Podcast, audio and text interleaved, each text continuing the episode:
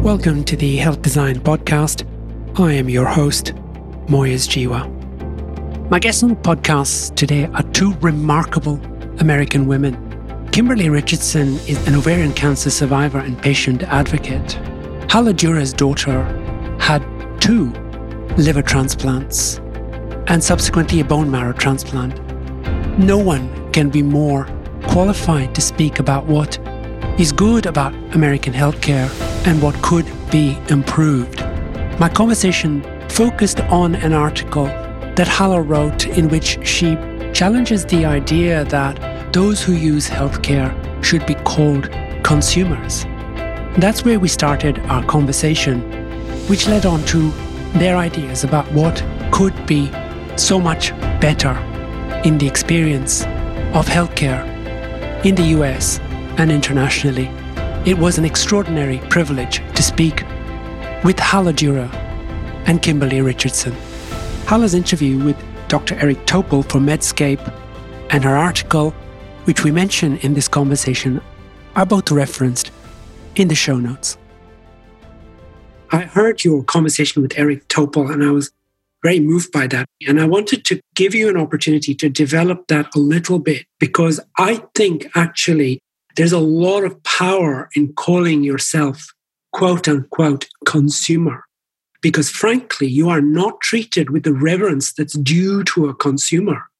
Having come from the National Health Service in the UK, I think it's obscene that anyone should have to pay a single cent to be free of pain, to be free of distress, because somehow you've got to earn the right to be pain free in this world. I don't know where that came from.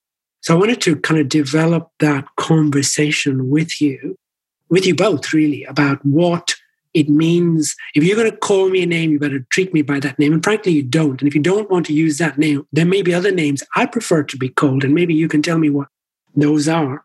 And this whole idea of being a provider and the lean principles and the efficiencies and that was all very transparently, as you say in that conversation with Eric, making money for shareholders.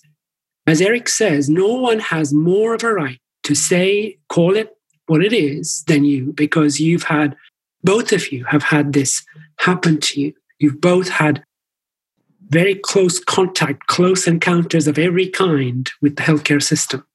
Maybe that's where we can start the conversation and go from there. So, I think words matter a lot. And a great deal of my work involves pushing others to consider the, the words they choose and what they mean.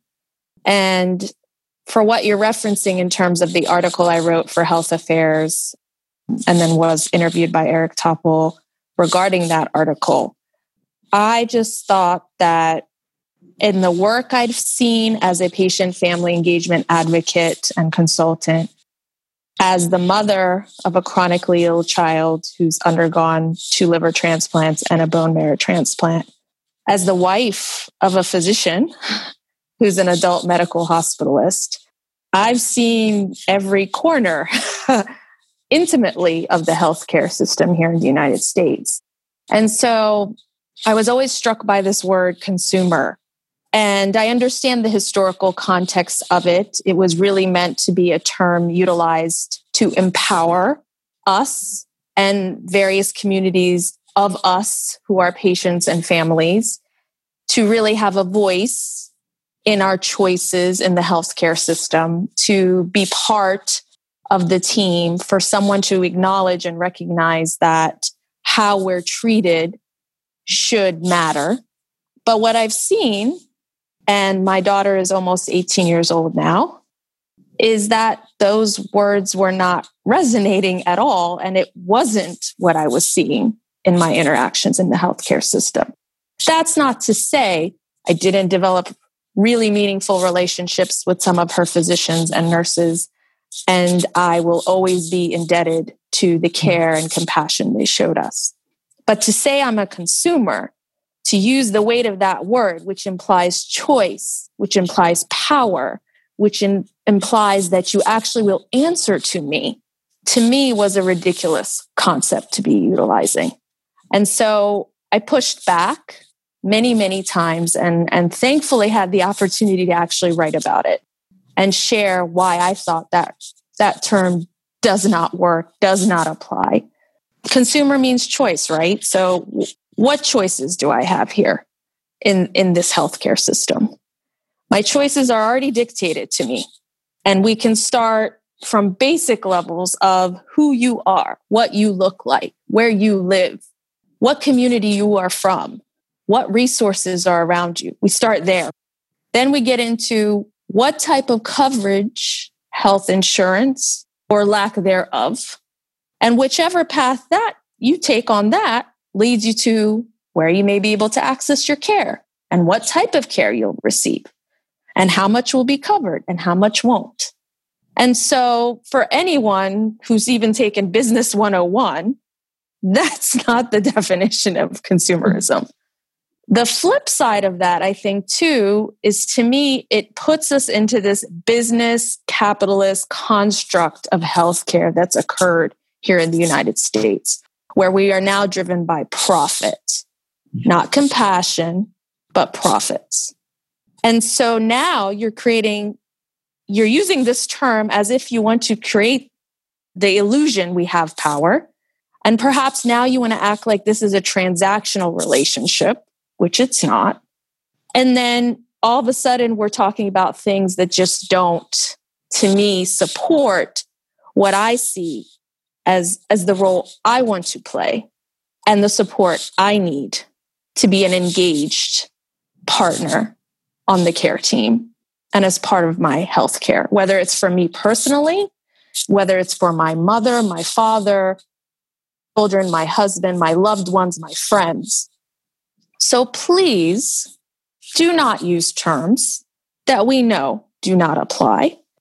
And let's call it what it is. If healthcare is now a business, what things do we start peeling off now that it's a business? What are we motivated by? What are we driven by? What do we have to incentivize? We have to now incentivize doing the right thing. And what that means is I have to incentivize the system to treat me as a human being, to provide me the care I need, and to recognize when I need support. And I just can't wrap, I will never, ever, ever will be able to wrap my head around it. I understand it. I don't need anybody to explain to me how we got to this point, the history of it, the economics of it, the business acumen of it. I understand where we're at, but is this where we should be?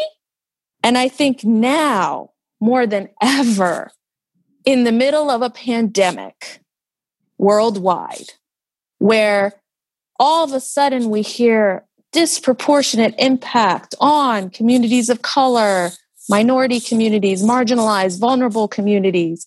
And we're acting like we're surprised that this wasn't there before. And now we have to pay attention. How is the business model going to acknowledge that? Number one. And how's it going to address it? Number two.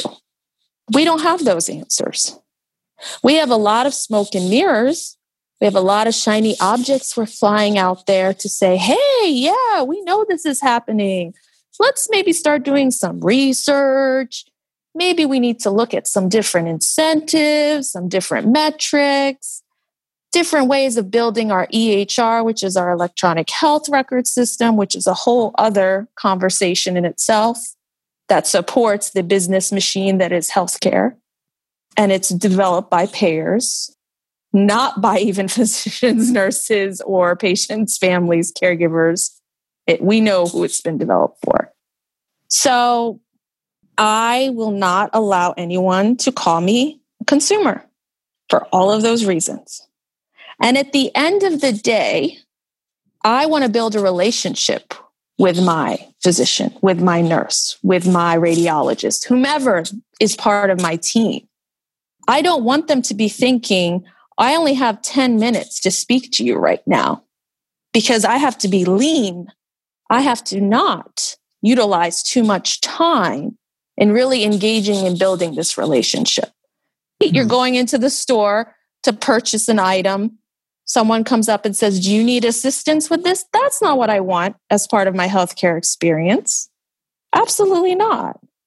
You know what's interesting too? Because as you were talking, I was thinking about that whole efficiency situation where they they they're they're tracking that time, the time spent with the patient, give the patient only 10 minutes. What is that turned into? And it's like, okay, that worked fine. It's a very well oiled machine until we had chaos, until we had COVID 19. And we saw how quickly physicians fell apart like a house of cards.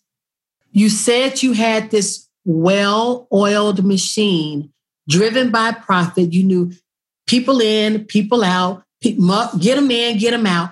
And then you have COVID 19 and you're literally crying into cameras on CNN and Facebook about how you can't handle you can't handle the interactions is what you can't handle because you have been brainwashed into the 10 minute i'm running this. I get to say x y and z and then i'm leaving. There's no engagement. There's no shared decision making. I came here for 10 minutes to tell you what you're going to do and how i'm going to save your life. Deuces. Now, COVID 19 says no 10 minutes. It's, a, it's an hour, it's days, it's weeks, same person in your face. How you to handle it? And they are in, they are stressed out by that pandemic because not only did it uncover disparities, it uncovered inefficiencies. How people physicians are un- incapable. And see, as long as you get to talk to me for 10 minutes, you come off looking like the savior. You come off looking like the all-knowing. But mm. now you're you're in this thing called COVID, no answers, no quick fixes, right in your face. So now we're watching you panic for four to five months. All right. I wonder whether, in fact, we are doing doctors themselves a disservice by using this word consumer. Because as a physician, if I treat you as a consumer, you're going to give me some dollars and I'm going to give you that 10 minutes and I'm going to come up as your savior. If I don't come up as your savior, I'm going to have to give you back your money.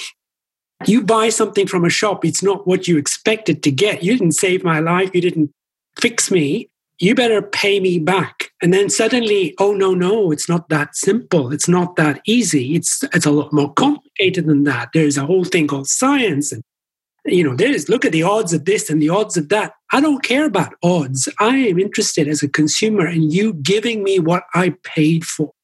So either mm-hmm. you're going to call me something else, or if you want to take on that consumer with all the responsibility that goes with that, you better deliver on the goods.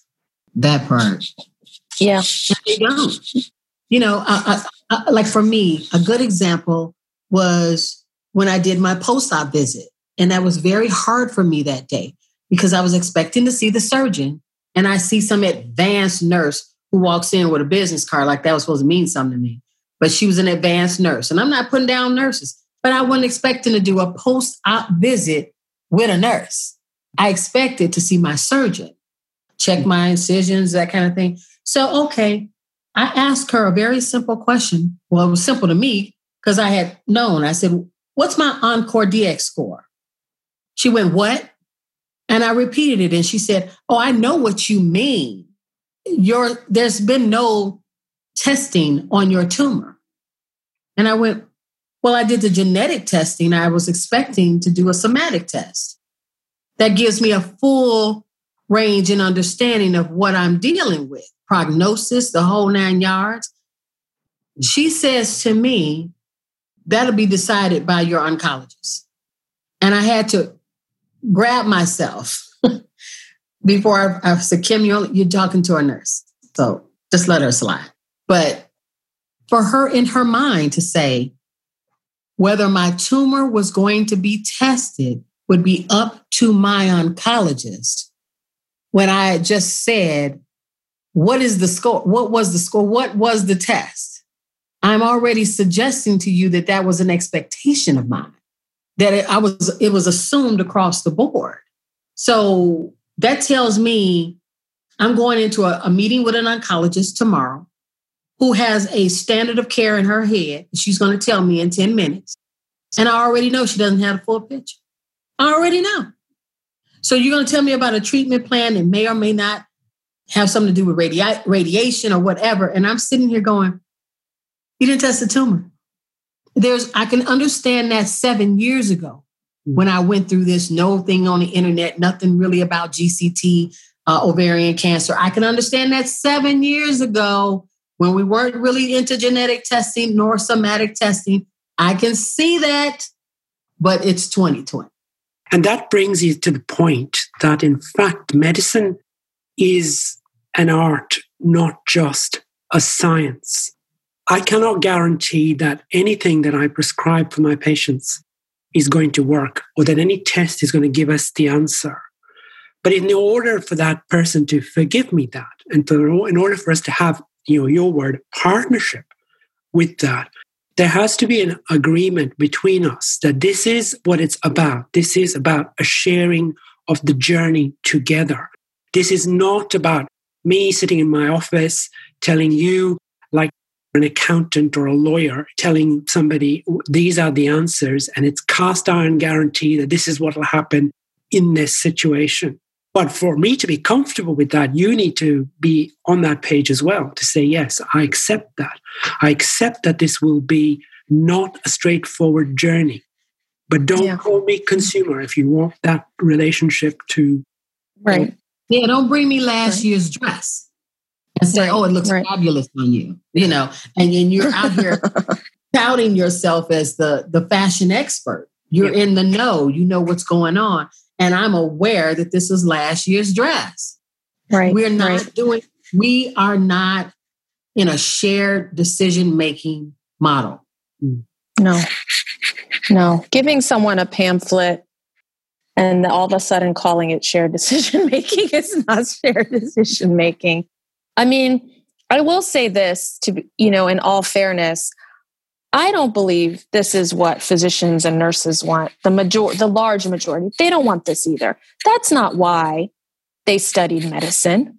That's not why they run to the fire when we run away from the fire. They did this for humanity. It was built on service to humanity, not service to what button can I push in the EHR to make sure we receive payment. That's not the drive of the overwhelming majority of physicians, nurses, and all members of the care team. I really, truly don't believe that. And in the conversations I've had, I found that to really resonate. And I will tell you that article I wrote, the majority of those who reached out to me were physicians saying, Thank you for saying this because I don't want you to be my consumer and I don't want to be your provider. I want a relationship with you. And I wanted to manage expectations, just like you said. This is not Amazon where you click and you'll get it tomorrow and it'll be perfect. That's an unrealistic expectation we're building for people. And I understand many of this now is being pushed by this generation that is used to that instant gratification. You click that button and you get whatever you want. That's not healthcare. I wish I felt the same way. I do know that there are, I have to want to believe that there are physicians who care. I, I, I have to believe that. But what I see in practice, what are you are you saying that they are being forced, coerced into uh, stratifying so much of the personal side of the relationship that they they're they're just this victim in the whole. I, I just I'm not buying that, sis. Uh, you know, if I want to talk to you, I can't talk to you because I got to talk. When I send you something, I'm, I send you a message in MyChart. Guess who's reading it? Right. Seven other uh, physician assistants. Right. And someone is addressing my question, the thing that matters to me. Someone is responding to that. To that. And, and it clearly, I'm looking at her avatar. I know I sent it to the right person, but yet here comes right. Susie going, uh, this is what you gonna do. And I'm like, oh, I ain't talking to you, Susie. I didn't ask you nothing. Where'd you come from? And right. so, but yet I understand that there has to be some system in terms of efficiency. She can't spend all her time responding to emails. So we create a position or uh, another part of Susie's job description is to sit here and deal with my doctor's MyChart messages right and email. And how does how does that make me feel when i now come in for my 10 minute visit? We're getting further and further and further away from one another and you don't seem to mind. I don't disagree with that. I think though there are things we have to acknowledge that the system has now built in to force us apart from one another and that's another reason i don't like this consumer term and I forget what the statistic is, and maybe because we're getting later into the evening here, but how many clicks physicians and nurses have to click on the electronic health record all day long? I forget it was some ridiculous number, and I and I wish I could recall it at this time, but unfortunately I can't. But I know probably people who will hear this will will recall how many articles there have been about this. If you are forced, I'm coming into medicine for the for the most part, for the majority, for the love of wanting to treat and care and serve humanity. Then all of a sudden I'm pushed onto those to into training. And that's when we start. You've got to now understand this computer and make sure you're clicking because if you don't, you're going to get a little notice that says you did not do this today and you're going to get a slap on the wrist because you didn't do this today. And you're also going to get a call from a case manager who wants you to justify why you just had that admission because the uh, the insurance company doesn't want to cover it or Medicare doesn't want to cover it or whomever it may be. Then you're pulled into an administrative meeting to tell you why you need to be more efficient because you're not efficient enough. So that's not to say that is an excuse, but if you're being put into a system that is pushing you away from Kimberly and pushing you away from Hala or my daughter, whomever it may be, there is plenty of blame to share in that. And my hope, to be honest with you, and I and I already see it happening, I see a level of activism that has sprung up amongst physicians and nurses during COVID in particular.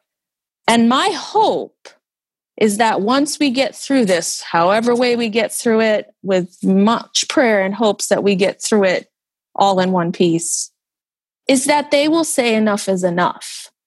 I don't want to work like this anymore. I do want to spend 10 minutes with Kimberly and talk to her. And if she needs 10 more or 15 more minutes, I want to have the ability to do that. I want to have the ability to respond to her message and not do the million and one clicks that I have to do all day. And I want, I want, I really do think it, it this, this is coming. I think there's many who are dissatisfied with the system that they're being forced into and will finally push back. And I feel, as someone who is in an advocacy position, I want to partner with those who are who are saying this now and, and who do want to push back. Because at the end of the day, I truly, in my heart, don't believe this is the way physicians want to work. I don't believe this is the way nurses want to work. I think they're being forced into a system that's being created by the powers that be who are motivated by profit margins and not by allowing their staff to really develop those relationships with their patients and families and their communities. I, I really truly believe that. And that's not an excuse for what you've experienced or what I've mm. experienced and all the negative that goes with it and the trauma. Let's not forget the trauma. But I also have to share the grace of saying, I believe the trauma goes both ways. We are both being pushed into a system that is not set up for us to be partners at all. But I often wonder what the alternative, if, if they're going to be doctor run hospitals, aren't they going to be searching for some sort of a system that's how we do things in the Western world. We have to create a system, right? To make it flow, to make it function.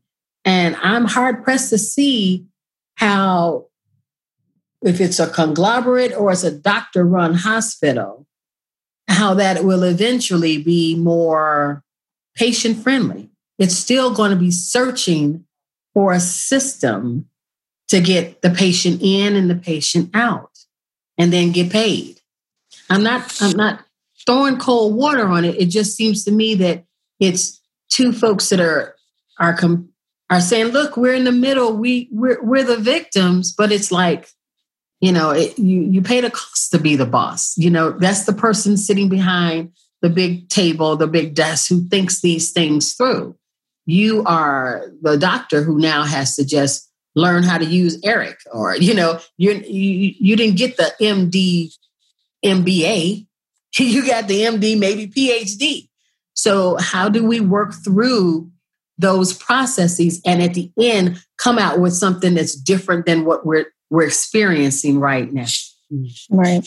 I think we have to co-design those processes. I mean, I think if we really work towards this community partnered care system, right? Then we co-design. We co-design what this looks like. We co-design these processes. We co-design how we measure it.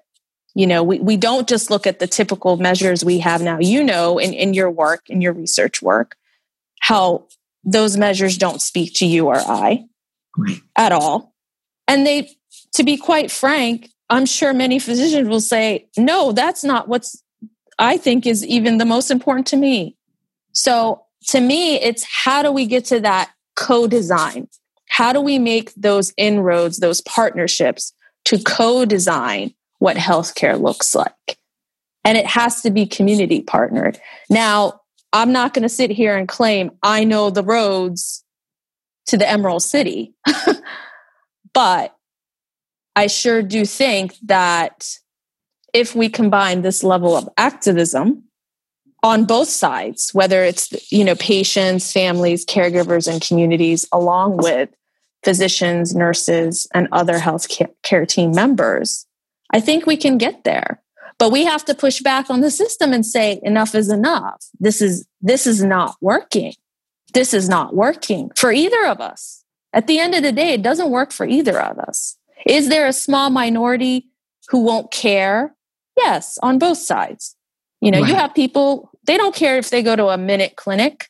They're not looking to develop a relationship. They want in, out, fast, cheap. I don't care. Just give me the pill. We're done. But to get when we get past COVID, these systems that are set, they're break. I mean, they're collapsing. We see it happening. Yeah. You see, you you just described like it. Like hospitals really ain't for the sick. Yeah. That's the way it's coming off.